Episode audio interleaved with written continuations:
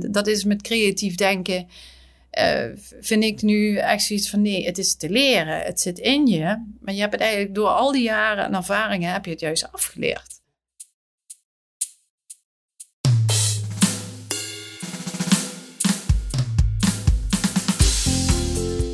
Hey, superleuk dat je luistert. Dit is de Creatiedrift podcast. Mijn naam is Ruben Stelly en in deze podcastserie ga ik elke week in gesprek met een interessante creatief over creativiteit en zijn of haar creatieve leven. Ja, toen ik deze podcast begon, toen ben ik een lijstje gemaakt met mensen van, van ik dacht, nou, die, wie zou ik nou in deze podcast uit willen nodigen? Maar daarnaast ben ik ook gaan kijken van, ja, wie buiten mijn netwerk? Nou ja, goed, je bent een beetje aan het zoeken. En toen kwam ik op Instagram het account tegen School voor Creatief Denken. Daar bleek Nicole achter te zitten, Nicole Geile. Um, zij was al enige tijd bezig met creativiteit en creatief denken. En ze is van oorsprong productontwerper. En sinds 1 januari van dit jaar, 1 januari 2020, is het dan officieel en heeft ze haar bedrijf, de School voor Creatief Denken. Ze is dus net een paar maanden bezig en zit ook nog in de opstartfase. Maar het leek me überhaupt wel interessant om eens een keer met haar te gaan praten. Want ik had het idee dat we wel eenzelfde soort missie hadden in de zin van... we zouden graag wat meer creativiteit en creatief denken in de wereld willen brengen. En het bleek ook nog dat ze een achtergrond had in upcycling. En uh, ja, dat is bijzonder interessant. Dat vertelt ze ook over hoe dat haar eigenlijk heeft gebracht tot het creatief denken waar ze nu mee bezig is. Haar missie is nu om mensen ja, uit hun bepaalde denkpatronen te halen. Om uh, mensen creatief te laten denken en vastgeroeste patronen te doorbreken. Ik was heel benieuwd wat ze hierover te vertellen had en ook wat ze allemaal tegengekomen is op haar zoektocht naar creativiteit. Dus ja, ik stapte in de trein en trok naar Zuid-Limburg en sprak daar met Nicole Geilen van de School voor Creatief Denken. Hey Nicole, van harte welkom in de Creatiedrift podcast. Dankjewel. Alsjeblieft. Het thema is vandaag een beetje school. Hè? We zitten in een school. Ja, en, precies. En we gaan het hebben over de School voor uh, Creatief Denken. Ja, een match. Ik krijg eigenlijk een soort van lesuurtje van jou vandaag. Zou ik het zo kunnen zien? Oké. Ja, ja, ja precies. Het ja. matcht helemaal in het, uh, zeker, in het beeld. Zeker. Hey. Maar voordat we het over gaan hebben, want we gaan het hebben over creativiteit, over uh, de school voor creatief denken, die jij sinds 1 januari volgens mij. Ja, sinds dit jaar. net net bent begonnen. Ja. Uh, daar gaan we het over hebben. Maar eerst even over jou. En ik weet dat jij deze podcast luistert, dus dan weet je ook wat de eerste vraag is. Wat maakte jij als kind? Ja, wat maakte ik als kind? Het was eigenlijk uh, ja, niet uh, lang over na te denken. Uh, ik was ene die speelde met knuffels. mijn mondjes waren mijn vrienden. Knuffels? Knuffels. Ja? En ik maakte van alle dozen, van alle handdoeken die in huis waren, maakte ik het huis, het interieur, het de kleding. Mm -hmm. Ik was elke keer wel heel actief met, uh, ja, met de lege dozen van ma. Mm -hmm. Dus ergens uh, zit die creativiteit al vroeg erin. En uh, ik kreeg op een gegeven moment Playmobil. Dat, dat vond ik wel een heel iets bijzonders, omdat het eigenlijk heel statisch was. Want ah, ja. Het enige wat je daarmee kon doen was de armpjes bewegen. -huh. Uh, de poppetjes konden in de auto, dus uh, daar was ik niet zo, niet zo fan van. Want mijn broer, ja, die had Lego en dat vond ik geweldig. En daar heb ik ook heel veel, de match met de, mijn knuffels, mijn mondjesjes uh, en dozen heb ik ja, gigantische dorpen en ste mm -hmm. steden gemaakt. Dus ja. ja. Lego popjes zijn eigenlijk ook een soort van kleine knuffelbeestjes? Of, ja, nou ja, het ging nog niet zo ver met knuffelen. Het ging vooral eigenlijk om het ja, zachte. Dat vond ik mm -hmm. eigenlijk wel... Ah, ik kon daar ook echt mee, mee ja, bewegingen maken wat ik wilde. Mm -hmm. En uh, ja, bij Playmobil was dat echt uh, zo Robbie ja, achtig ja, precies. dat was uh, niet veel, ja, mm -hmm. niet echt me, je bent, je bent uiteindelijk, ben jij docent handvaardigheid gaan studeren, ja. begreep ik. Ja. Wist je al snel, ik wil iets creatiefs doen of ik wil iets hiermee doen? Of, nou, uh... nee. Um, ja, wat eigenlijk uit uh, het verleden inderdaad met mijn uh, knuffels was, dat ik heel veel oude stukjes stof gebruikte. Ik zat vooral Oh, in het mhm. interieur en ik Oké. vond dus ook kleding maken heel erg leuk. Ja. Ik heb van tevoren ben ik, eh, ja, ik ben kledingontwerpster. Ik heb MBO kledingontwerper Oh, dat heb je nog daarvoor gedaan? Dat heb ik daarvoor nog gedaan. En dat was eigenlijk ook vooral eigenlijk omdat ik het gewoon heel erg leuk eh, vond om te maken. Mhm. En eh, tijdens die studie heb ik eigenlijk ook ja, eigenlijk, ja, andere dingen gemaakt dan het standaard. Ik bedoel, je krijgt wel het patroon tekenen en je Mhm. krijgt je, de standaard lijnen. Wat je moest uh, aanhouden. Maar ja, op een gegeven moment ging die mouw, die kreeg een punt. En uh, de schouders kregen een gat. Uh, dus het was altijd wel even anders dan anders. Je ging dus al je eigen dingen mee doen, zeg maar. Ja, nu inderdaad, achteraf zit je inderdaad van... Ja, daar zat eigenlijk al mijn eigen draai in om het eigenlijk niet te doen hoe het mij eigenlijk Precies. uitgelegd was. Ja. ja. dus en van daaruit ja, ben ik halverwege de studio mezelf gaan zitten. Was ik 17, dus ik moest eigenlijk ook goed... op, je, op jezelf gaan zitten? Dat ja. doe je mee op kamers gaan? Uh, ja, op kamers. Uh -huh. ja. Uit huis? En, uh, ja, uit huis. En uh, ja, god, het is een dure hobby. Hè. Dat is nu nog en dat was toen ook. -huh. ja, ja, ja. Dus ik heb ontzettend veel gewerkt. En toen al tijd in de horeca. Dus okay. eigenlijk toen ik klaar was, was eigenlijk niemand echt in mijn omgeving goh van... Je kunt nog vervolgopleidingen doen.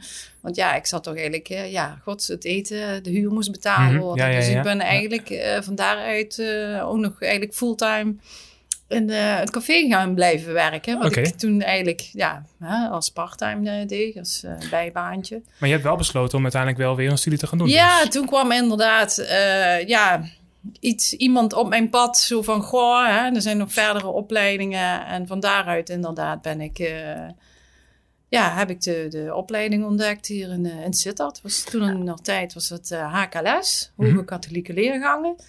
En het was tekenhandvaardigheid opleiding. Maar tot docent? Of was ik heb het eerste jaar docent inderdaad gevolgd. En ja, ik ben op een gegeven moment de twee sporen gaan volgen. Zowel het docent, maar ook het, het product ontwerpen. Mm -hmm.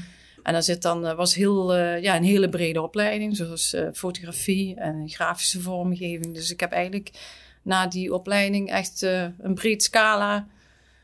oh, het, ja. was een, het was een hbo-opleiding? Was ja, geen, een was geen hbo-opleiding. Of ja. Een, ja, ja, hbo is ook kunstacademie. Ja, maar... het is, het is zo'n opleiding wat inderdaad nu geïnfiltreerd is inderdaad in de kunstacademie. Oh, ja. hm? Want het was volgens mij een jaar na de opleiding... is de hele opleiding van de, naar Fontis overgegaan... Hm? en van Fontis over naar de kunstacademie. Oh, ja, precies. Um, je bent productontwerper geworden, of in ieder geval... Zo, dat staat op je website, dat je productontwerper werd... Um, heb je daar lang gewerkt? Werkte je in dienst of was het uh, voor jezelf? Nee, um, tijdens de opleiding, um, ja, het zal ook denk ik een combinatie zijn met alles uh, best uh, duur was. ben ik eigenlijk ook erg geïntrigeerd in het verhaal dat heel veel dingen al ontworpen waren. Mm -hmm. En omdat al heel veel dingen ontworpen waren, had ik zoiets in het begin natuurlijk. Hè, dan zit je echt zo van, ja, wie ben ik om dan ja, nog iets aan toe te voegen. Ja, ja precies. Er is ben, al zoveel, dus ja, wat er kan is ik er nog aan toevoegen? Ja, ja ik mm -hmm. vind naar mijn idee ben ik heel materialistisch opgevoed. Dus dat stond mij ook uh, wel tegen om ja. elke keer het nieuwe en het beste te hebben. Ik denk, en met die combinatie was ik eigenlijk in de opleiding bezig met dingen een nieuwe functie te geven. Dus we moesten op een gegeven moment een lamp ontwerpen. En dat heb ik toen van een zeepbakje met antennes van oude radio's. Uh, heb ik zo uh, ja, een lamp ontworpen. Uh, ja, dus echt dingen die er al waren, Mhm. mm -hmm. eigenlijk een nieuwe functie te geven. En, en en waar kwam dat vandaan? Want je zei van, je bent materialistisch opgevoed, dus er Mhm. was, was allemaal nieuwe spullen om je heen? Of er was...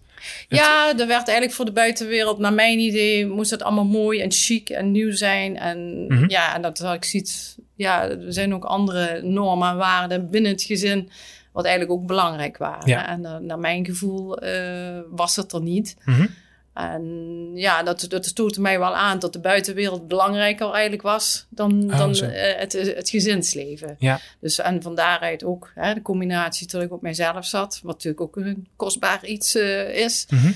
uh, denk ik dat ik daar die weg in heb gevonden om ja, eens anders naar spullen te kijken. Ja. Die Mhm. dat dus al waren. Precies. En ja, op een gegeven moment uh, ja, had ik het echt... Ja, ik denk ook dat dat met dat patroontekenen ook wel te maken had. Dat je op een gegeven moment gewoon ja, de vorm wel kon behouden, maar je kon de functie veranderen. Mm -hmm. En dat vond ik op een gegeven moment, ja, was nog niet direct een sport geworden, maar het, het intrigeerde me heel erg. En het interesseerde me heel erg om juist die uitdaging aan te gaan om ja, die functie te gaan doorbreken. Ik zie Ja. van, ja, het is er, het is Mhm. gemaakt. En waarom moet ik het opnieuw bedenken? Maar misschien kan ik er wel iets anders van maken. Ja, precies. Want Dus dat, dat- is eigenlijk al in de opleiding, eh, is dat eigenlijk al naar boven gebold. Mhm. Dus eh, ja, en als je ziet inderdaad mijn eindproducten en al de, ja, van die drie jaar die eindproducten, overal zit wel iets in uh, herkenbaar. Zo van, hé, hey, is dat niet dat? Of, Mm, oh, ja, ja, dus, precies. dus elke Ja. keer, dat, ja, dat, dat is daar gewoon ingegroeid. Dus toen was je al bezig met upcyclen eigenlijk. Ja, En even, even voor duidelijkheid, upcyclen is dat anders dan recyclen? ja.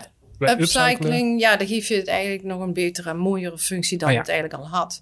Dus een andere functie dan dat het oorspronkelijk had. Ja, Maar als iets ja. recycelt, dan Ja, behoudt het de functie, maar dan... ja nee, precies. Het is wel wel grappig, want eh, ik kom wel menig mensen tegen die dan, hè, ze noemen zich dan de vakmannen daarin en vrouwen. Mhm. En die zeggen dat het eigenlijk recycling is, eh, eigenlijk uit de industriële sector komt. Mhm. Oh ja. Want dat zij dan eigenlijk echt het, eh, het afbreken van materialen, dus het downcycling, zal maar zeggen, dat ze het materiaal helemaal uit elkaar halen en van daaruit weer iets nieuws maken, dat ze daar eigenlijk dat upcycling noemen. ja. Oh ja.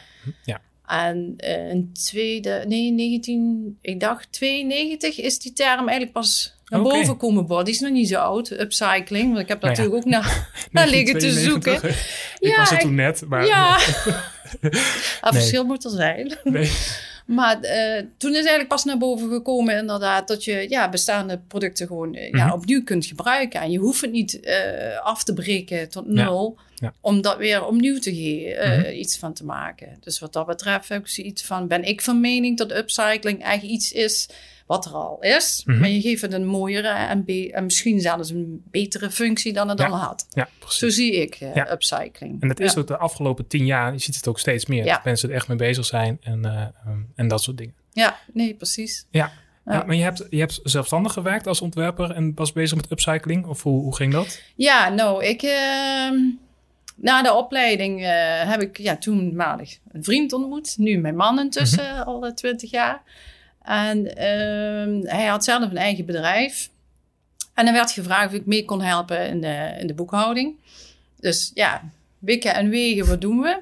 Ik wil, je, had, wil je je eh, creatieve hart volgen? Of, eh, of- ja, nee, Of precies. Dus dat vond ik wel een dingetje. Mhm. Dus ergens ehm, zie ik het wel eigenlijk van, ja, hij begreep mij, hij was daar en hij stond daar voor me. Dus ik heb eigenlijk inderdaad ook eh, dus voor, de, ja, voor hem gekozen om met hem verder daar in zee te gaan. Mhm. Ja, en intussen, ja, kwamen er kinderen. En eh, ja, dan wil je toch wel, hè, je creatieve tijd wil je daar ook wel weer in kwijt. Dus ik ben kleding gaan maken voor mijn kinderen. Oké, Die vonden er helemaal niks aan. maar je vond het zelf wel leuk? Ja, op zich vond ik het wel leuk. Maar ja, moet natuurlijk ook wel respons hebben van... Goh, leuk, dat doe ik aan. En toen Ja, moest ik eigenlijk aan onze tijd denken. Ik bedoel, oma die breide truien. Wat je ook zoiets had van een kriebelding. En die moest het aan. dus ik heb volgens mij twee of drie stukken voor ze gemaakt. Ik zoiets had van, ja, dat, dit is het niet. Mhm. En voor mezelf, eh, ja, vond ik het ook niet echt... eh, eh, ja, hoe moet ik het zeggen? Ja, voor meerwaarde geven. Maar op een gegeven moment ontdekte ik wel dat ik eh, bijvoorbeeld door de zwangerschap kleding bewaarde in de kast. Maar ik deed daar niet mee. Het was meer Mhm. zo van, ah, straks past het me wel een keer. Ja. In die tijd, dat, Mhm. ja, dat, dat kwam niet zo snel dan ik had gehoopt. dus op een gegeven moment ben ik gewoon van mijn eigen oude kleding nieuwe dingen gaan maken. Dus dan moet je denken aan, eh, aan tassen en aan, aan kussens. En dat vond ik eigenlijk zo leuk. Mhm. Maar ook hè, met de gedachte van, ja, ik gebruik toch weer iets. Want Ja. ja, menig mens, hè, dat spreekt zich nu nog altijd. Hè, heeft genoeg in de kast, heeft altijd eigenlijk te veel kleding. De helft bewaar je. Hè, zo van, of je hebt er een herinnering aan, of je vindt het gewoon, eh, ja, je gaat het ooit nog een keer passen. En daar ben ik eigenlijk eh, mee eh, gestart om als zelfstandige, eigenlijk hobbymatig was dat vooral, eh, ja, mensen eigenlijk aan te spreken van, Mhm.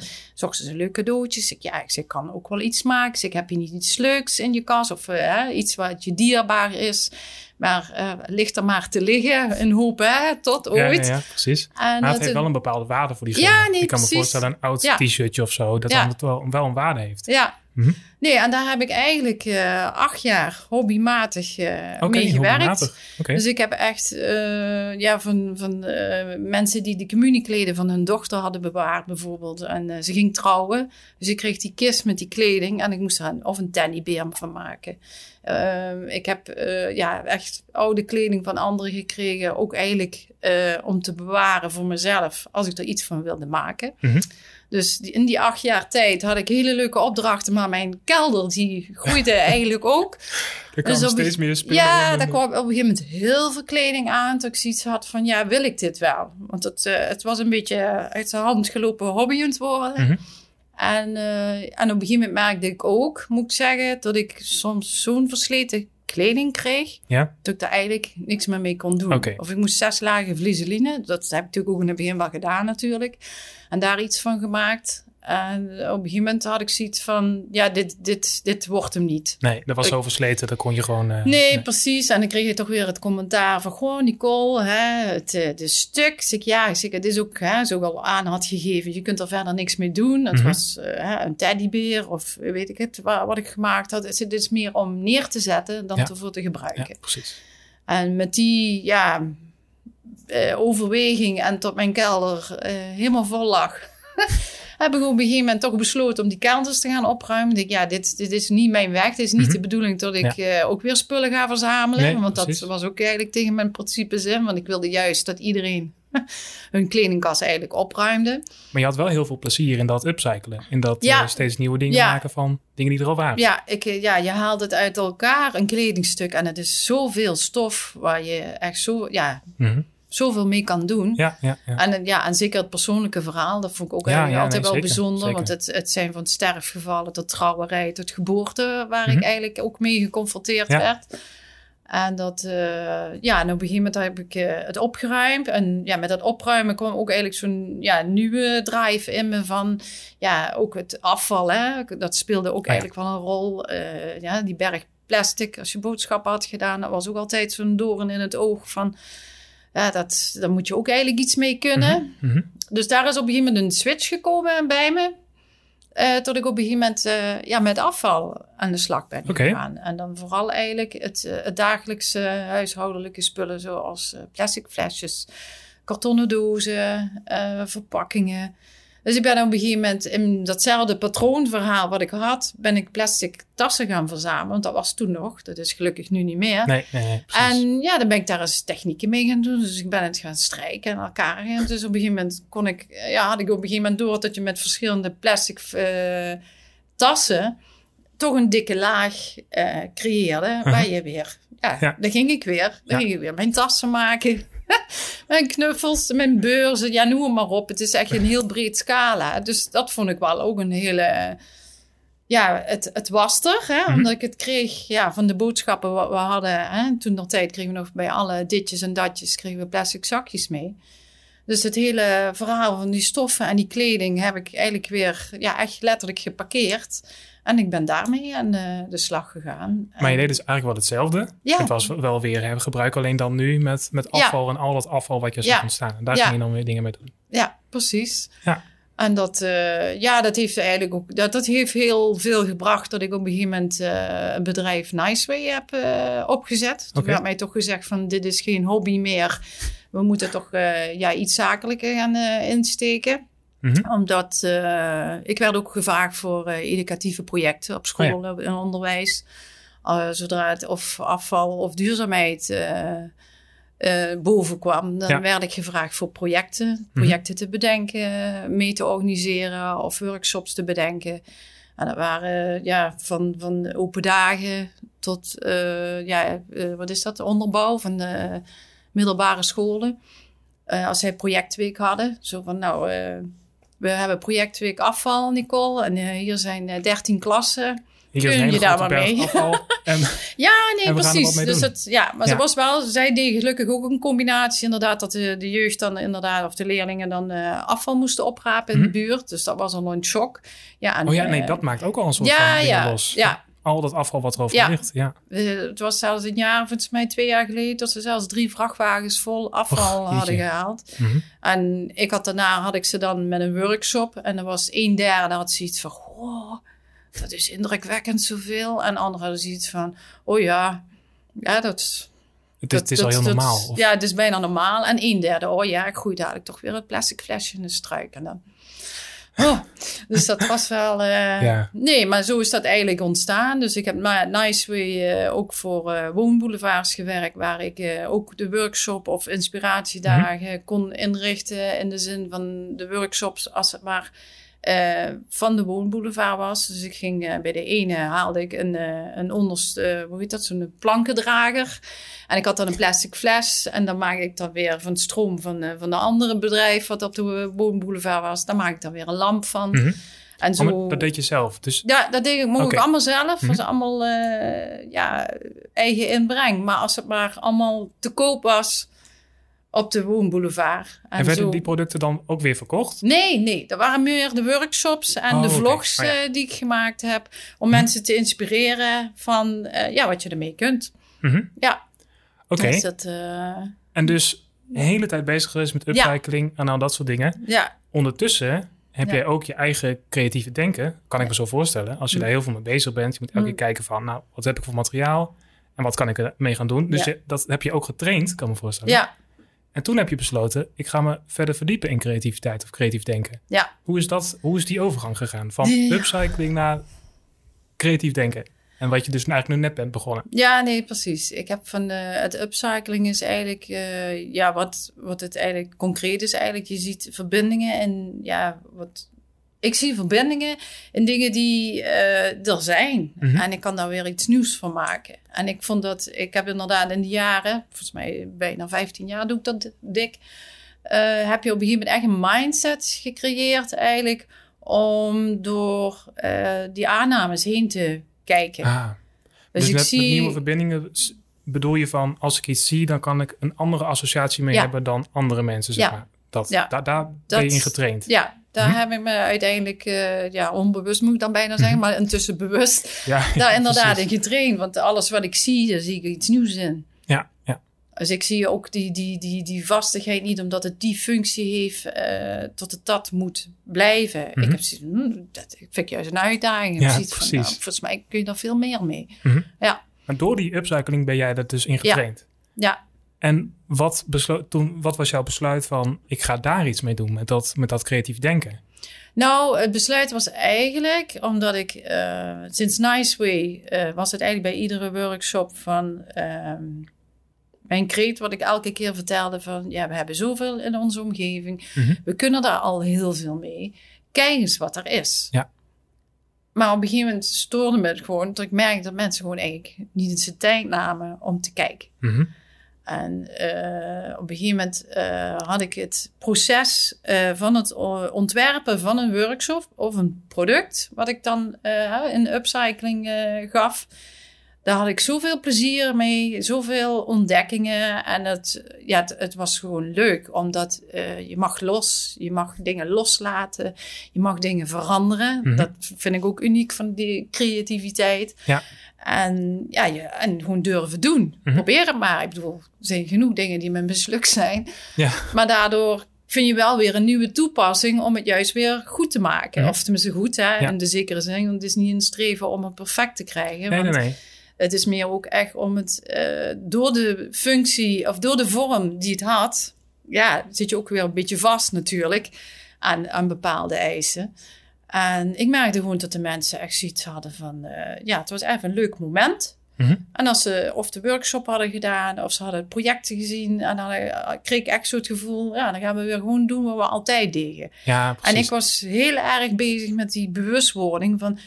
Want sommige mensen, als we met bijvoorbeeld met plastic flessen bezig waren... dan was het van... eh, oh, volgens mij heb ik vanmorgen zo'n fles weggegooid. Ik weet niet hoe vaak ik dat heb gehoord.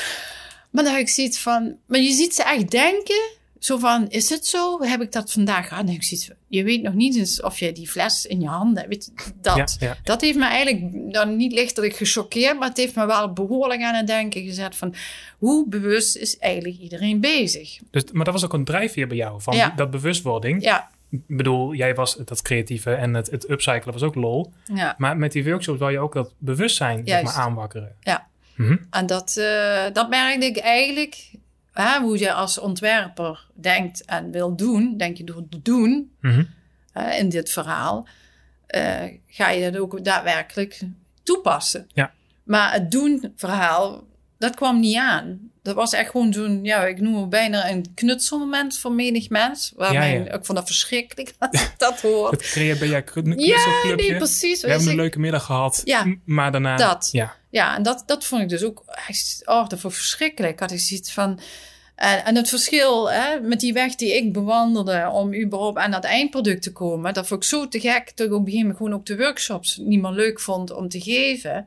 Omdat ik, ja, omdat ik merkte gewoon, het, het is maar een momentje voor Ja, hun. Ik ja. heb zoiets, ik moet in, eigenlijk een stap eerder eh, in hun gedachten komen, in hun gang en in hun handelen. Mhm. En ja, op een gegeven moment ben ik daar eigenlijk echt gaan zoeken van ja, wat is het dan? En ja, dat is een bepaalde mindset. En uh, ja, het was heel lang zoeken voor mij van tot het uiteindelijk dat creatief denken eigenlijk zo werd genoemd. Want uh, ja, als ontwerper ja, ga je eigenlijk, uh, ja, wat menig mensen wel zegt, alle kanten op.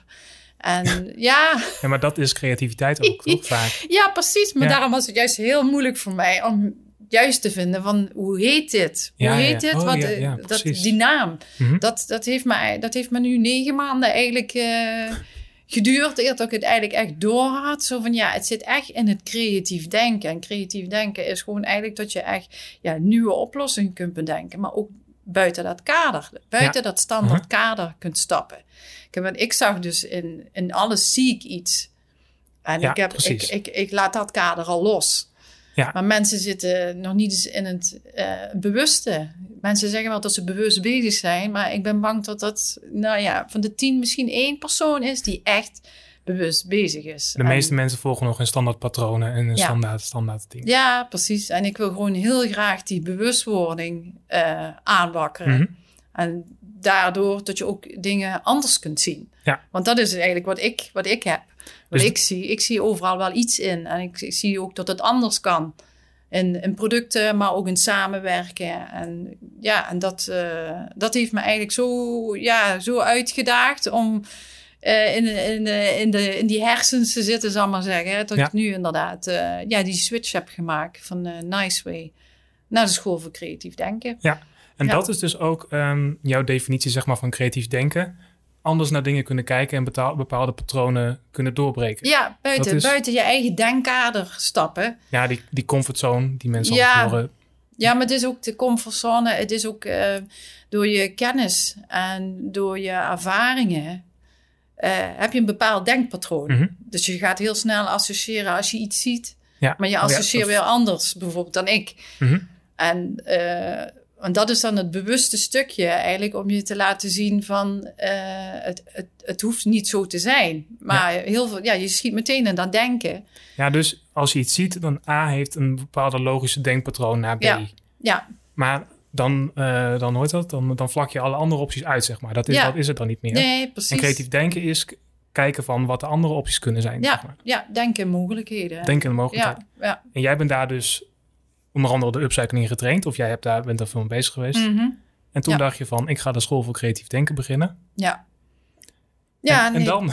Ja, nee, precies. Nou, ik moet zeggen, ik heb, die, ik heb de naam al sinds vorig jaar mei. Uh, dat kwam eigenlijk vooral uh, dat ik uh, in mijn omgeving ging vertellen van ik wil in die mindset gaan mhm. zitten van de mensen en niet meer het maken. Ja, dus en, de stap ervoor. Die stap ervoor en iedereen gooide meteen van, oh, dan word je coach. Dus ik, nee, Wist ik, uh, dat zijn vaardigheden die heb je als kind gehad. Ja. Oh, maar door leren en door, ja, weet je wel, het, het wereldje van het is goed en fout, ja, wordt jouw creativiteit eigenlijk ingedampt. Maar ik bedoel, als kind had je die ontdekkingen en die fantasie. En ja, daar was je nog niet mee bezig van, oh, hè, kan dit, mag dit? Dan ging je, ja, hè, echt die uitdaging aan. En dat is met creatief denken uh, vind ik nu echt zoiets van nee, het is te leren. Het zit in je. Maar je hebt het eigenlijk door al die jaren en ervaringen heb je het juist afgeleerd. Ja, dus de, de creativiteit zat al, zit al in iedereen ja, als je kind bent. Ja, Maar door de kennis en door de normen en door... Ja, en je eigen emotie en oh jouw ervaringen. Ja, kijk je gewoon uh, ja, anders. En mhm. iedereen daarom ook anders. En iedereen denkt daar ook uh, anders door. Dus jij wil die kijk, die creatieve kijk, wil je dan weer aanwakkeren, weer terugbrengen. Ja, ja precies. En dat is ja, door, door inderdaad uh, te leren eigenlijk hoe je denkt mm -hmm. en, dat je, en hoe je daar eigenlijk uit kunt stappen. En ja, en ik heb dan doen die school, de school voor creatief denken meteen gemaakt. Ik zeg, nee, ik ben juf. ik ben geen coach. Ik zeg, iedereen heeft het in zich. Het is gewoon weer even weer ja, uit je comfortzone weer eigenlijk terugstappen zoals je ja, als mhm. kind was eigenlijk. Ja. Mhm. Oké, dus, dus dan heb je dat idee, ik ga dat doen. Je hebt natuurlijk al een hele ervaring. Ja. Maar denk je dan, oké, ik moet me nu, ik moet me nu zelf, mezelf gaan opleiden, of ik moet me erin gaan verdiepen, ja, boeken nou, lezen, of ik ja, moet uh, gigantisch veel gelezen, inderdaad. Ik heb echt heel veel gelezen en op een gegeven moment kwam ik uh, terecht bij uh, Jeroen Lutters. Die heeft de leermethode Art-Based Learning okay. mm -hmm. ontwikkeld. En dat vond ik eigenlijk gewoon één herkenning. Mhm. En eh, ik heb inderdaad daar trainingen van gevolgd om eigenlijk eh, ja, je eerste stap in je mindset om eh, door art-based learning ga je eigenlijk ontdekken hoe je denkt Mhm. en eigenlijk ook eigenlijk hoe je daaruit kunt stappen. Oké. Dus en dat vind heeft- ik, het gaat echt een langzaam traject is dit. Mhm. En dat vind ik, ja, ik vind het heel waardevol. En het belangrijkste eigenlijk dat je echt bewust denkt en overdenkt waar, ja, waar je mee bezig bent. Oké, dus hij Ja. heeft dat art-based learning ontwikkeld. Ja. Je, hebt, je hebt het gevolgd. Ja. Kan je dat he- heel kort uitleggen, of kan je het uitleggen wat, wat dat is? Wat is art-based learning? Ja, art-based learning is letterlijk eh, leren van kunst. Mhm. Dus Ja, dat zit natuurlijk al in de naam. Ja, ja, precies. Maar je hoeft er ook geen eh, kennis van te hebben. Je hoeft niet te weten waarom de kunstenaar het gemaakt heeft. Je stapt eigenlijk echt eh, in zijn proces. Oh, oké. Dus, dus het gaat niet om het kijken, maar het gaat in de achtergrond van hoe iets is ontstaan. Ja, maar dan vanuit je eigen perspectief. Oké. Dus je hoeft eigenlijk, je gaat met vier stappen ga je daarin. Dus je neemt, een eerste stap is eigenlijk, je neemt een vraag mee of Mhm. Probleem waar je mee loopt. Eh, mag persoonlijk of zakelijk zijn. Ehm, maar die parkeer je die vraag. Oké. Je gaat. eh, Maar dat doe, dat doe je dus voordat je kunst gaat kijken? Ja. Heb je een persoonlijke ja, vraag? meestal heb je eigenlijk, loop je al ergens mee. iedereen heeft Maar het is eigenlijk meer een aansturing van hè, neem die vraag, eh, ja, schrijf ze op, maar hè, eh, je hoeft ze niet eh, in dat hele traject mee te nemen. Ja. Eh, de tweede stap is eigenlijk dat je laat omringen door kunst. En kunst kan zijn een, eh, een designobject. Eh, het kan een toneelstuk zijn, of een videofilm, of een stuk van een boek. Of is inderdaad dus- een, een kunstwerk. kunst in de breedste zin van het woord. Ja, nee, precies. Maar het moet dan wel zo zijn, het moet ja, gecreëerd zijn door iemand. Oké. mhm. Dat is wel een van de Ja. eisen waar je eigenlijk ja, mee aan de slag gaat. Mhm. Ehm, nou, stel je gaat met mij een museum in. Eh, we gaan een, eh, een ruimte in en ik zeg, eh, je gaat deze ruimte in en je laat het, de werkstukken op je inwerken. En, en er is op een gegeven moment een werkstuk dat aandacht vraagt van Ja. jou.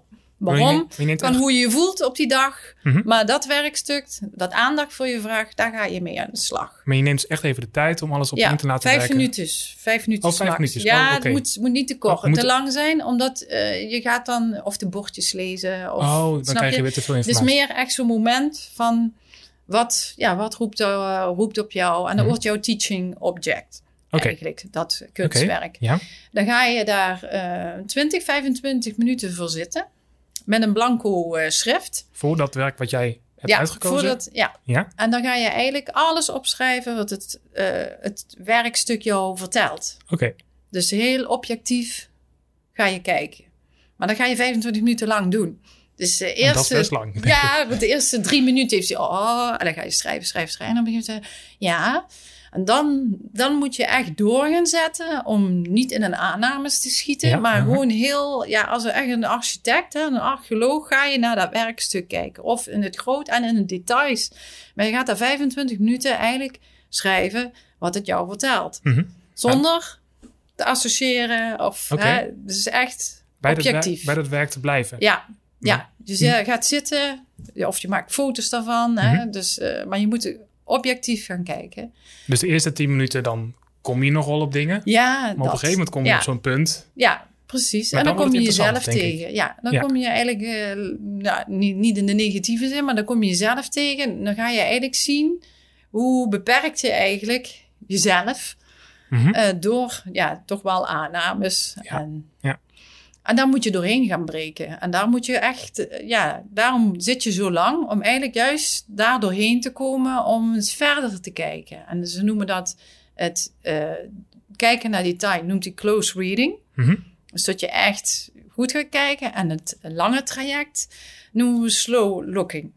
Dus dat je echt gewoon de tijd gaat nemen om te kijken. Ja. Maar objectief. Mhm. Ja, het tweede deel is natuurlijk op een gegeven moment dat je dan helemaal eh losgaat. Je gaat associëren. Oké, dus dan mag je Je, allemaal zijpaden bewandelen. erin, eh, maar ook alles opschrijven, alles Mhm. noteren. Ja. Je stapt er echt in en eh, ja, je laat je fantasie Mhm. helemaal, helemaal gaan. Dus de eerste stap is gewoon concentreren op wat je ziet. Ja.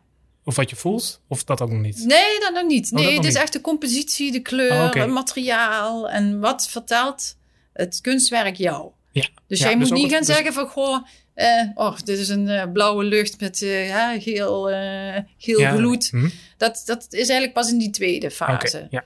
Maar, maar ja. ook het, het verhaal wat het schilderij voor jou vertelt, dat is ook in de tweede fase. Of dat is ook al. Ja, okay. ja, ja, ja, ja. Maar dat ja, is natuurlijk al associëren en dat ja, is zo. Juist. Ja, Dus dan ga je eigenlijk of je stapt erin, of mm -hmm. het, het, beeld stapt eruit, of je gaat ermee wandelen. De mm -hmm. fantasie mag helemaal uh, los. Maar dat ga je ook weer een half uur, 25 minuten schrijven. Oké. Okay. Schrijven, schrijven, schrijven. Dus en... ondertussen zit je al een uur naar datzelfde ja. werk te kijken. ja, precies. Dat, ja. ja. Dus het is ja, ook wel confronterend, omdat het, uh, je gaat vanuit je eigen perspectief mm -hmm. daar naartoe kijken. Ja. Dus het kan ook best emotioneel zijn. Mm -hmm. Maar het kan ook best wel ja, heel leuk en fantasierijk zijn. Dus dat is ieder hoe zich voelt en hoe iedereen eigenlijk ja, in elkaar zit. Ja, ja. Wat je mee hebt gemaakt, hoe je emotie die dag is. Dus dat schrijf je dan ook op. En het derde, het vierde deel is eigenlijk dat je dan op een gegeven moment uh, het gaat vertellen. Oké, okay. Aan de groep dus, mensen waar je mee bent. Ja, je kunt het met twee en twee, is minimaal. Mhm. Of je gaat inderdaad, dat ligt ook aan een museum, moet ik zeggen. Dat heb ik ook al ervaren. Of je gaat bij het beeld staan, je gaat met de hele groep vertellen van nou, dit is mijn verhaal. Dit heeft het met mij gedaan. Uh, dit heeft me geraakt. Ik ga het gewoon helemaal vertellen. Eventueel kan die vraag ertussen komen, waar, of het probleem waar je mee loopt, Mhm. kan daar ook tussen uh, doorkomen. Het hoeft niet per se te zijn dat je het meteen opgelost hebt, natuurlijk. Maar die, me- die mensen hebben dat werk gekozen met die vraag in hun achterhoofd, toch? Nee, nee. Oh, niet? Nee, is puur op Puur dat op gevoel. moment, hoe jij je op dat moment voelt. En ja, ik bedoel, zeg maar iets, je vindt een kleur rood verschrikkelijk. En je ziet een schilderij en het is, ja, heel veel rood zit erin. Hè? Maar het is Mhm. precies hoe je, en je hebt zoiets van, ja, dit trekt mij. Mhm. En eh, ja, daar ga je dan eh, daar ga je mee aan de slag. Maar die vraag, dat is wat je in het eerste stuk, die ga je parkeren. Want het is vooral eigenlijk om te kijken ja, of je zelf tot een oplossing komt. Jeroen Luthers zegt ook, en dat vind ik ook, dat een antwoord zit altijd al in je. Maar het is Precies. gewoon die weg, en Mhm. dit is die weg, Ja. dat art-based learning, om hem te vinden. En het kan ook best zijn dat die vraag halverwege jouw fantasieverhaal eigenlijk verandert. Dat kan ook. Ja, ja, precies. En dat is eigenlijk het mooie, vind ik, van ja, je kunt dan, eh, je leert dan eigenlijk hoe je denkt en hoe je ook anders kunt gaan denken en anders naar dingen kunt kijken. Het is ook heel persoonlijk, Ja. denk ik. Ja, want Ook het is ook eigenlijk soms geen verplichting om die vraag eh, te zeggen Oké. waar je mee loopt. Mhm. Maar je kunt wel vertellen wat eh, het, eh, het kunstwerk jou heeft gedaan. Oké, ja, precies. Dus het is geen verplichting om, eh goh, dit was mijn vraag. Dat is gewoon hoe iedereen eh, daarin staat, Mhm. inderdaad. Maar het is wel, ik vind het een ontzettend mooie leermethode om eigenlijk van jezelf te leren hoe je denkt. En inderdaad dat, er ook, ah, ja, dat je naar eh, dingen anders kunt gaan kijken en zo ook anders gaat denken. Ja, dus dat Dus- is de link met, met creatief denken. Ja, Dat je leert hoe je denkt en hoe je kijkt, totdat je er een, heel- een, een uur eigenlijk de tijd voor ja, hebt ja je bent bijna een uur bezig. Ja, precies. Ja. Dat Ja. vergt ook heel veel aandacht natuurlijk. Ja, ja, Ja. ja. En dat is in de positieve zin, krijg je ook misschien een band met het beeld. Dat zou ook kunnen, eh, ja. ja. Dus dat, eh, ja, en dat in een groep vertellen, dat vind ik dan ook weer, dan wordt het denken ook weer zichtbaar. Want Oh ja. je staat dan weer met de groep en iedereen kijkt toch weer anders naar dat beeld. En jij gaat dan vertellen wat jij met dat beeld hebt. En dan krijg je echt zoiets van, wat? En van zo'n ogen krijg je dan zo reacties van... Oh, zo heb ik het ook niet bekeken. Mhm. En ja, soms is het natuurlijk heel persoonlijk, dan weet je dat niet. Maar iedereen kijkt anders en daardoor denkt anders. Ja. En dat wordt dan heel zichtbaar Mhm. in dat laatste deel. En dat vind ik ook eh, ja, echt een eye-opener. Zo, van, zo kun je zien hoe iedereen eigenlijk eh, ja, niet direct in elkaar zit, maar wel ja, hoe je denkt over Ja. dingen. Dus iedereen ziet bij, bij de ander ook van, oh, die denkt zo en die denkt zo, maar ik, ik sta daar heel anders in. Ja, Ja, precies. ja precies. Ehm, ik had net nog een vraag in mijn hoofd. Zijn dit soort dingen ook, ehm, want ik ken ook heel veel mensen die hebben niet zoveel met kunst, zeg maar. Hè? Nee, Dus dan, dat is zo, misschien ook een soort van drempeltje van, Ja. oh, dan moet ik heel lang met kunst gaan kijken. Oh, ehm, spreekt het nou ook voornamelijk mensen aan die al een bepaald linkje hebben met creativiteit? Of is jouw i- idee ook van, ik wil ook mensen bereiken die wat minder met kunst hebben en dat... ehm, dat is natuurlijk wel de uitdaging. Ja, dat is echt precies. voor mij, een, eh, ik merk dat het nu al inderdaad een, een gigantische uitdaging is om mensen ja, te laten weten, je hoeft er geen verstand van te hebben. mhm. Want ik bedoel, ik merk het zelf ook en dat vind ik ook wel een trubbel of trubbel, eh, een, een, eh, een drempel. Ja. Dat het ene museum daar heel anders in staat dan het ander. Mhm. Dus dan word je ook inderdaad al mensen die kunst niet zo leuk vinden, die snap ik ook omdat dat ook dat sfeertje hangt in zo'n museum. Zeker, zeker. Ja. En dat vind ik dan wel jammer. Daar heb ik zoiets van, ja, dus ik ben inderdaad ook dan, ja, weet je wel, toegankelijke exposities. Of ja, net, als hier in deze school, dat vroeg ik ook net al, of mhm. er een expositie is. Want dat zijn gewoon wat toegankelijker, maar wat laagdrempelige locaties mhm. waar je dat art-based learning uh, kan doen. Dus is voor mij nog echt een uitdaging om en de mensen te benaderen, dat je daar eh, ja, geen verstand van hoeft te hebben en ook niet echt leuk hoeft te vinden. Ja. Want het is puur, ja, je gaat echt met je eigen, eigen ik aan de slag. Mhm. En dan maakt het niet uit of het, uh, ja, waar je zit. Ja, het is wel inderdaad iets wat iemand gecreëerd heeft. En dat creatieve proces ga je stappen. En daarom heb ik kunst nodig. Ja, ja precies. Ja. Maar dus zoals je zei in de breedste zin van het woord, dus ze kunnen allemaal verschillende dingen zijn. Mhm. Maar je kan allemaal deze methode erop eh, op toepassen. Ja, ja, precies. heb jij met de School voor Creatief Denken ook een bepaalde doelgroep? Dat jij, of heb je zoiets van, ik wil iedereen dat creatief nou, denken Ja, in theorie natuurlijk iedereen. Iedereen is welkom. Ja, ja, dan krijg je weer die zakelijke insteek. En dat vind ik altijd wel een moeie, moeilijke als okay. creatieveling. Nou, misschien is het nog een proces waar je in zit. Hoor. ja, eh, nee, ook, ook. Maar ik merk ook wel van enerzijds nu al, en dan zijn we na de maand drie dat ik merk dat ondernemers uh, zelf zoiets hebben van ja, ik vind het prima zo wat ik doe. Ah, ja, dat krijg je natuurlijk ook, hè? Dat mensen denken, ja, waarom zou ik dit Ja, waarom zou je dat doen? Ja, en dan merk ik nu, ik zet zelf in een uh, heel leuk uh, traject uh, grondstof en een parkstad hier in Heerlen. En die zijn samenwerking aangegaan met mm cultuurhuizen en onderwijs. Oké. En daar merk ik inderdaad, daar krijg je wel die draai en een begrip. En ja, ik denk voor de leerlingen nu uh, merk je ook, zij moeten zichzelf heel erg ontwikkelen. En ze willen ook dat de leerling zich nu ontwikkelt voor zichzelf. En niet meer in dat statisch uh, programma wordt geduurd waar wij uh, groot zijn gebracht, zal ik maar zeggen. En dat vind ik dan wel een hele mooie toevoeging. Als mhm. ik ja, als, inderdaad weer als lerares zo op deze manier les kan gaan geven. Ja. Maar je loopt er dus wel tegen aan dat er gewoon heel veel mensen hebben van ja, waarom, waarom zou ik moet, creatief moeten denken? Of weet je, het gaat prima zoals het gaat. Ja, nee, precies. Ja, dus nou, misschien ook een link met het plastic van ja, ik gooi het wel weg, maar eh, ja, hè, wat maakt het uit? Weet ja, je, dat nee, precies. Ja, maar dan had je dan de, de leuke knutselworkshop van mij, om dat dan nu zo onderbiedig te zeggen. Nee, dat was het wel heel erg leuk op dat moment. Maar ik merk, ja, ik merk gewoon echt aan heel veel mensen dat ze gewoon een stuk in hun eigen vaste patroon en ze vinden het inderdaad ook veilig. En ja, god de tijden, het is gewoon zo'n snel verandertijd waar we nu in zitten. En mhm. alles, uh, ja, je moet er steeds op inspelen. Ja. En ik vind dat dat creativiteit uh, daar heel erg, uh, ja, heel erg belangrijk nu is. Om, ja, je moet inspelen, in, inleven, meedoen. Ja, nieuwe dingen bedenken. Juist in een tijd waarin we nu zitten dat alles heel snel verandert. Ik bedoel, je kan het niet meer bijhouden. Dan is, zou je zeggen, is dat een eigenschap die heel nuttig is. Ja, precies. Ja. Dus, maar ja, we zijn pas uh, maand drie, dus ja.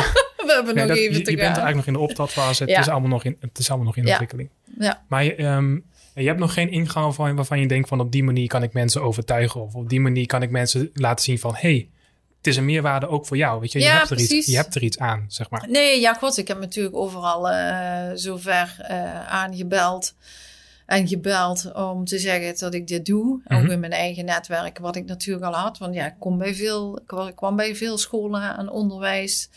Uh, dus ja, ze, vinden het nog allemaal nieuw. Dat merk je wel. En ze weten nog niet waar ze het in moeten passen en in moeten zetten omdat het, uh, ja, denk ik, en te nieuw is. En ja, en ik moet me daar denk ik nog uh, ja, wat uh, meer in verdiepen. Om daar wat, wat, ja, wat duidelijkheid in te krijgen. Want jij ja, bent natuurlijk helemaal overtuigd van je eigen ding. Dat ja, ik, menig ondernemer wel. Maar de buitenwereld, ja, die ziet dat toch zo van, ja, wat doe je dan precies? En ik, ach, ik heb het nog altijd niet goed. Weet je wel, dat... dat nou, maar je, je hebt, je hebt al een hele duidelijke missie. Of jij komt, je, je merkt in jou echt, het komt ergens uit voort. Je, je weet precies wat je wil. Je, dat, dat voel ik helemaal. Maar het is nog niet van, je bent nog zoekende van hoe kan ik dit dan overbrengen aan anderen en dat, ja. soort, dat soort dingen. Ja, precies. Is de invulling um, met de School voor Creatief Denken nu vooral masterclasses of lessen of workshops? Of? Uh, ja, ik heb, ik heb inderdaad nu de, de, een masterclass gegeven. Dan kreeg ik net bijna moeite wel drie personen. Oké. En uh, daarbij vond ik inderdaad ja, ook wel, uh, nogmaals, de locatie is een dingetje. Want ja, je kon daar niet echt vrij uitspreken. Dus wat dat betreft uh, heb ik nu zoiets. Uh, ja, ik hoop dat dat uh, met die samenwerking met dat onderwijs ja, van de grond komt. Mm -hmm, Want ik zie ja. daar toch inderdaad veel meer mogelijkheden in voor mij dan de ondernemers zelf. Omdat, Ook omdat in het onderwijs of leerlingen dat nog wat opener staan, zeg maar, voor dat soort dingen? Of ze zijn nog, ja, ze god, ik weet uit onderzoeken dat creativiteit uh, probleem nummer drie of vier is uh, nu. Mm -hmm. En uh, dat gewoon doordat iedereen heeft geleerd en les geeft in een stramien, wat eigenlijk al de laatste 30 jaar uh, al vast ligt, moeten ze nu ineens creatief hun les gaan invullen. En heel veel ja, zitten daar toch een beetje tegenaan te kijken van hoe doe ik dat? Kijk, en uh, ik vind zelf hè, als ontwerpster zijnde, ja, ben ik daar helemaal niet bang voor. En nee. ik ga juist eigenlijk de uitdaging aan. En ik maak me niet zo druk als het zou mislukken. Maar dan weet ik wel ja, wat je de volgende keer dan niet zou moeten ja, doen. En nee, dat precies. is de struggle van de structuur, wat nu in het onderwijs is. Het is zo gelikt en oh wee als je één stap naar links zet. Dus het, zoals je het nu zegt, klinkt het alsof het onderwijs ingericht om, om juist niet creatief te zijn. Om, ja, het, het, was het. Ze willen nu, ze zijn het nu ja, om ja. het zetten. Oh, ja, en je zit ook met generatieverschillen. Hè? Mhm. Ik ga ervan uit dat jongeren eh, daar wel meer flexibel in zijn dan, dan de, de leraar die al 30 jaar voor de klas staat. Ja, nee, die zijn eigen creativiteit Juist. is misschien ook een beetje, een beetje afgestompt. Ja, ja, ja, ja, Dus ik zie daar meer uh, ja, muziek in, in wat ik doe en Mhm. wat ik ga geven. Dus ik uh, denk dat ik daar uh, ja, mijn pijlen gaan op richten om ja, in het onderwijs op het, terug te op komen. het onderwijs, ja. ja. Creatief denken in het onderwijs brengen. Ja, En van daaruit misschien weer gaan bouwen. Precies, natuurlijk. ja. Want ja, het verschil vind ik zelf, als je echt naar bedrijven en ondernemers gaat, is dat eigenlijk, uh, je krijgt van die brainstorm sessies en dan moet alles snel en nu. En je moet binnen een tijdbestek moet je dit af hebben en we moeten daar een concreet idee voor hebben. En het gaat allemaal om tijd. En Ah, ja. Ja, als iets niet in mijn, mijn genre past, dan is het tijdsdruk en het moet. Ja, dat, is, dat is allemaal eigenlijk ha- haaks op creatief denken. Ja, dat vind ik dus wel. En, maar Ja. de tijd komt waarschijnlijk ook door geld of door eh, allerlei, eh, ja, alle dagelijkse dingen waar ze mee zitten natuurlijk in Ja. een bedrijf. Ja, precies. Ja, meestal is dat inderdaad. Hè. Ze, nemen, ze nemen zich niet de tijd om überhaupt uh, ja, is een goed idee eigenlijk uh, concreet in de breedte uit te werken. Het moet Mhm. meteen gefilterd worden tot iets. En dat vind ik uh, voor creatief denken, wat ik heel vaak nu langs zie komen. Ik zie van, ja, dan ben je nog niet eens bewust bezig met wat je aan het doen bent. Je Nee. wordt wel uh, getriggerd door uh, de groep waar je mee werkt. Mhm. Dat snap ik ook wel. Want ja, op een gegeven moment heeft hij een idee en dan komt met een suggestie en de andere haakt erop in. Maar dat gaat op een gegeven moment zo snel. En ik ben echt zo ene van, uh, ik wil hier even over nadenken. Ja, ja, ja, precies.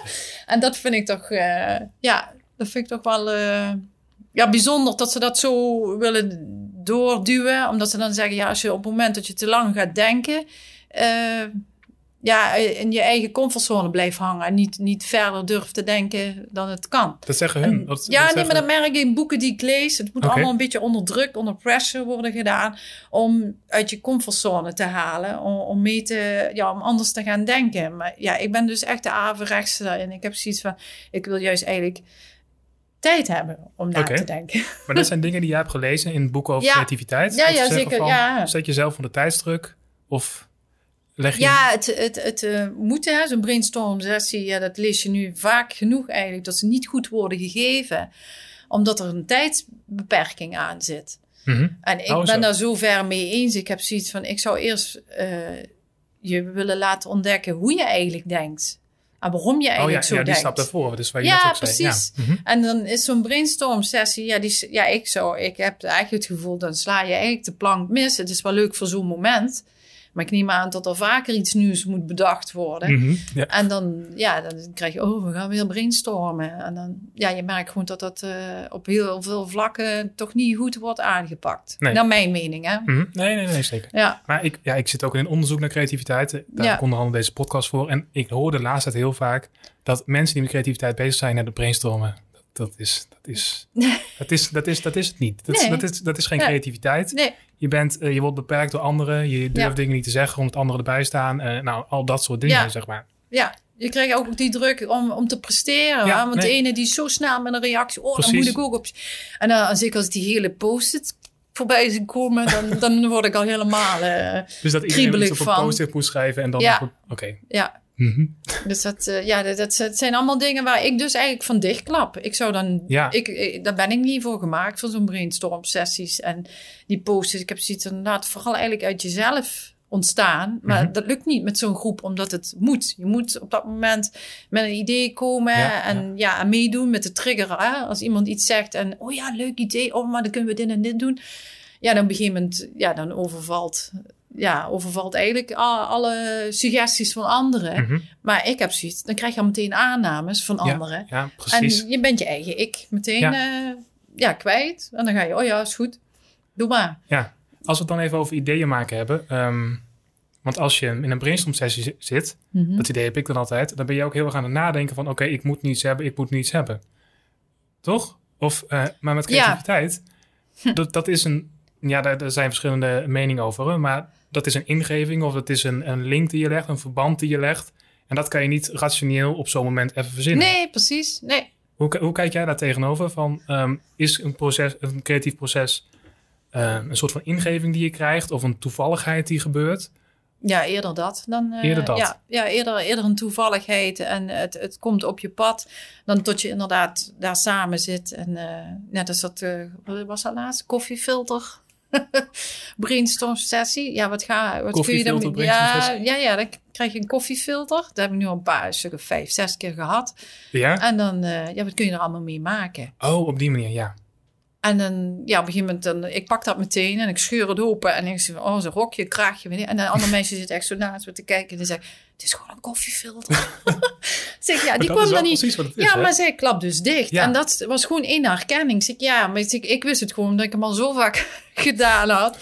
Wist ik, ja, weet je wel. Dus dat was voor mij, dat was al helemaal niet nieuw. Maar Nee. voor haar was het echt zo, ja, maar het is een koffiefilter. Maar zij wordt dan gewoon zo onder druk gezet om met ons mee te denken. Tot ze, ze kwam er gewoon niet in. Nee. En dan heb ik zoiets van, ja, ik zeg, en dit is niet creatief. Dat, Creativiteit, dit. maar dat is wel een bekende creativiteitsoefening, hè? Ja, dat, ja. is dat mensen bijvoorbeeld een baksteen op tafel leggen. En van, of, of een koffiefilter, zoals jij ja. En wat, wat zie je erin of wat kan je ermee? Ja. En dan zoveel mogelijk dingen opschrijven. ja, Ja. Maar ik kan me wel voorstellen dat het, als je het in je eentje doet, dat het misschien wel werkt. ja, precies. En Maar- daar, daar ben ik voorstander voor. Oké. Ja, dat je het eigenlijk vanuit je eigen perspectief en ook daarom ook de tijd Mhm, De rust. kan nemen, de rust. Ja. En eigenlijk ook, ja, en dat, ja, sommigen zeggen zelfs, ja, klinkt een beetje mindfulness wat je doet. Hè? Ik zeg, ja, ik zeg, misschien is het dan ook, maar ik vind het niet echt het woord. Want eh, je, neemt, je neemt je tijd, maar ook tijd voor jezelf. Ik ben Ja. ook heel erg fan om af te zonderen van alles. Dus je tijd voor jezelf neemt, maar ook niet beïnvloed wordt Ja. door anderen. er zit misschien een stukje mindfulness in, in de zin van... Mindfulness is eigenlijk aandachttraining. Dus Ja. je hebt echt even aandacht voor, Ja. Voor waar je mee bezig bent. Focus. Ja, of, eh, precies. ja. Maar doordat je de tijd neemt om te kijken, kun je ook voor jezelf nagaan van wat kan ik er dan mee en Mhm. hoe kun je uit je eigen denkkader stappen. Ja. En dat lukt niet als je in zo'n teamvorm zit om een brainstorm. Kun je niet uit je kader stappen Nee. als ze meteen hop klats en er moet, Snel, eh, snel, snel. er moet eh, druk op komen. En er wordt ook een soort van competitie. Oh, die zegt iets leuks. Oh, dan wil ik ook iets leuks zeggen. Of- Ja, en dan lukt het niet. Ja, nee, nee, nee, precies. van die kant. Nee. Ja. Ja. Ehm, jij hebt ook al een Instagram-account met School Ja. voor Creatief Denken. En ik wil even een haakje maken met wat jij net zei. Tijd hebben en eh, hoe heet dat? Focus hebben of aandacht hebben voor iets. Mhm. En jij hebt een aantal interessante posts. Ik heb er gewoon even een aantal op papier gezet. Ik dacht, van, dan kunnen we het daar even over hebben. Ja, we hadden het voor dit gesprek ook al even over. Eh, weg bij je telefoon en Instagram bijvoorbeeld. Ja. Dat zijn ook eh, ja, moderne afleidingen, zeg maar, maar. Waardoor je ook niet die aandacht hebt om andere dingen te gaan Nee, zien. precies. Omdat je, omdat je ook aan bepaalde eh, patronen en bepaalde, ja, hè, dat soort dingen Ja. vastzit. Ja, ik heb hier eigenlijk niet echt een vraag over. Maar Ja. dat is wel, eh, dat, ik had even het linkje, jij zei net aandacht en dergelijke. Maar dat is ook een vorm. Dus jij hebt een Insta- Instagram post van, nou als je niet voor je, met jezelf afspreekt, tussen 9 en 3 ja, gebruik ik geen social media en ga ik gewoon nee, leg die telefoon aan de kant. precies. Ja, ja, dat vind ik een hele belangrijke. Vooral eigenlijk om je eigen flow Mhm. te krijgen, niet die afleiding. Maar ook eigenlijk eh, het beïnvloeden, hè? om iemand na te gaan doen en iemand eh, ja, e- letterlijk te volgen. Want die, die hè, dus wat we net ook bespraken, die, die ken ik ook. Dat ze zo geïntrigeerd zijn door wat anderen doen en bijna hun na gaan doen. Dus ja, hoe echt is eh, Instagram dan?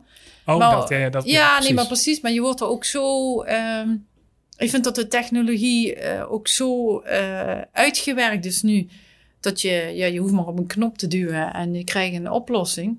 Hè? Dat hoor ik ook wel vaker. En ik zie van, ja, maar je kunt zelf ook heel veel dingen Ja. oplossen. En daarom Precies. is ook het social media en die telefoon en het internet. Oh, zet het eens even aan de kant. En ja, het is mijn dagelijks rondje 's morgens met mijn hond. Dat Ja. ik ook zoiets heb. Ik ga dan pas eigenlijk eh, bedenken, goh, wat moet ik vandaag doen? En wat kan ik doen? Ik leg ook niet een hoge, ja, hoe noemen ze dat tegenwoordig? De To-do-lijst. Dat vind Mhm. ik verschrikkelijk. Ik heb Ja. zoiets van, eh, het zijn gewoon drie, maximaal drie dingen die ik die dag echt wil doen. En concreet af wil hebben. Proberen in ieder geval. Mhm.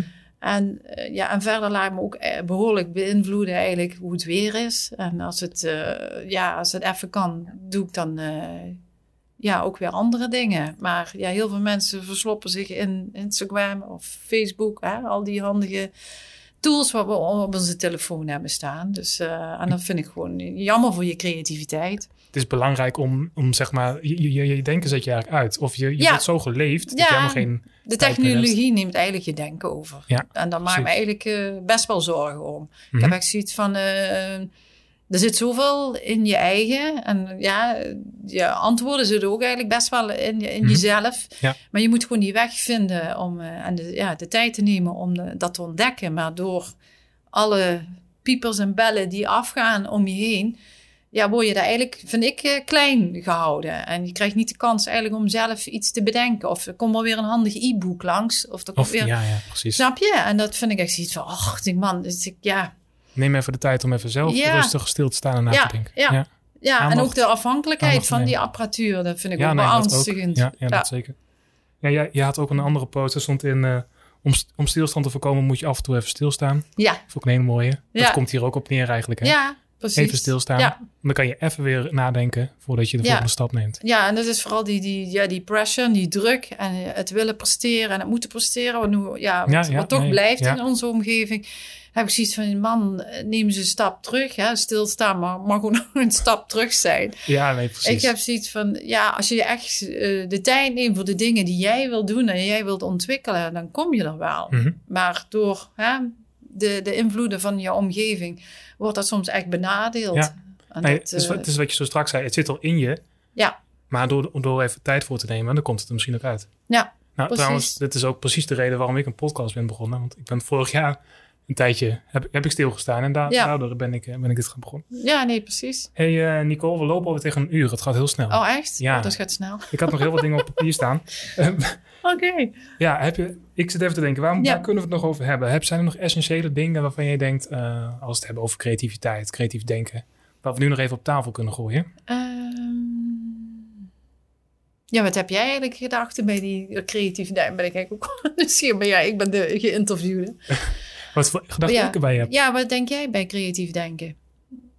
Nou, ik zit nu in echt in een proces hoor. Ik, ik, ik hoor allemaal verschillende invalshoeken in, deze podcast, maar ook dingen die ik lees, boeken die ik lees, documentaires die ik kijk. Dus ik, ik krijg nog heel veel verschillende dingen. Mhm. Dus ik, ben, ik heb er nog geen duidelijke visie op of een duidelijke, duidelijk beeld van. Ja. Dus, eh, maar, maar daarom ga ik ook met, eh, met Nee, mensen zoals jou, jouw gesprek natuurlijk.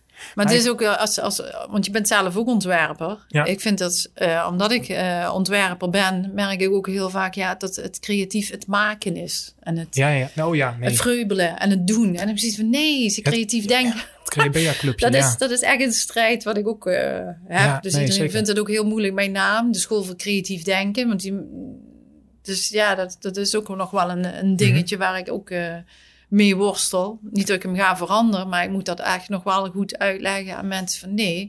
Dus het is gewoon echt je, je denkpatroon. Ja, nee, ik, vind, ik heb er wel, een- dat vind ik, merk ik nu ook weer tijdens dit gesprek, een, een, een mooi inzicht gekregen in de zin van, ik vond duurzaamheid, vind ik al jaren heel belangrijk.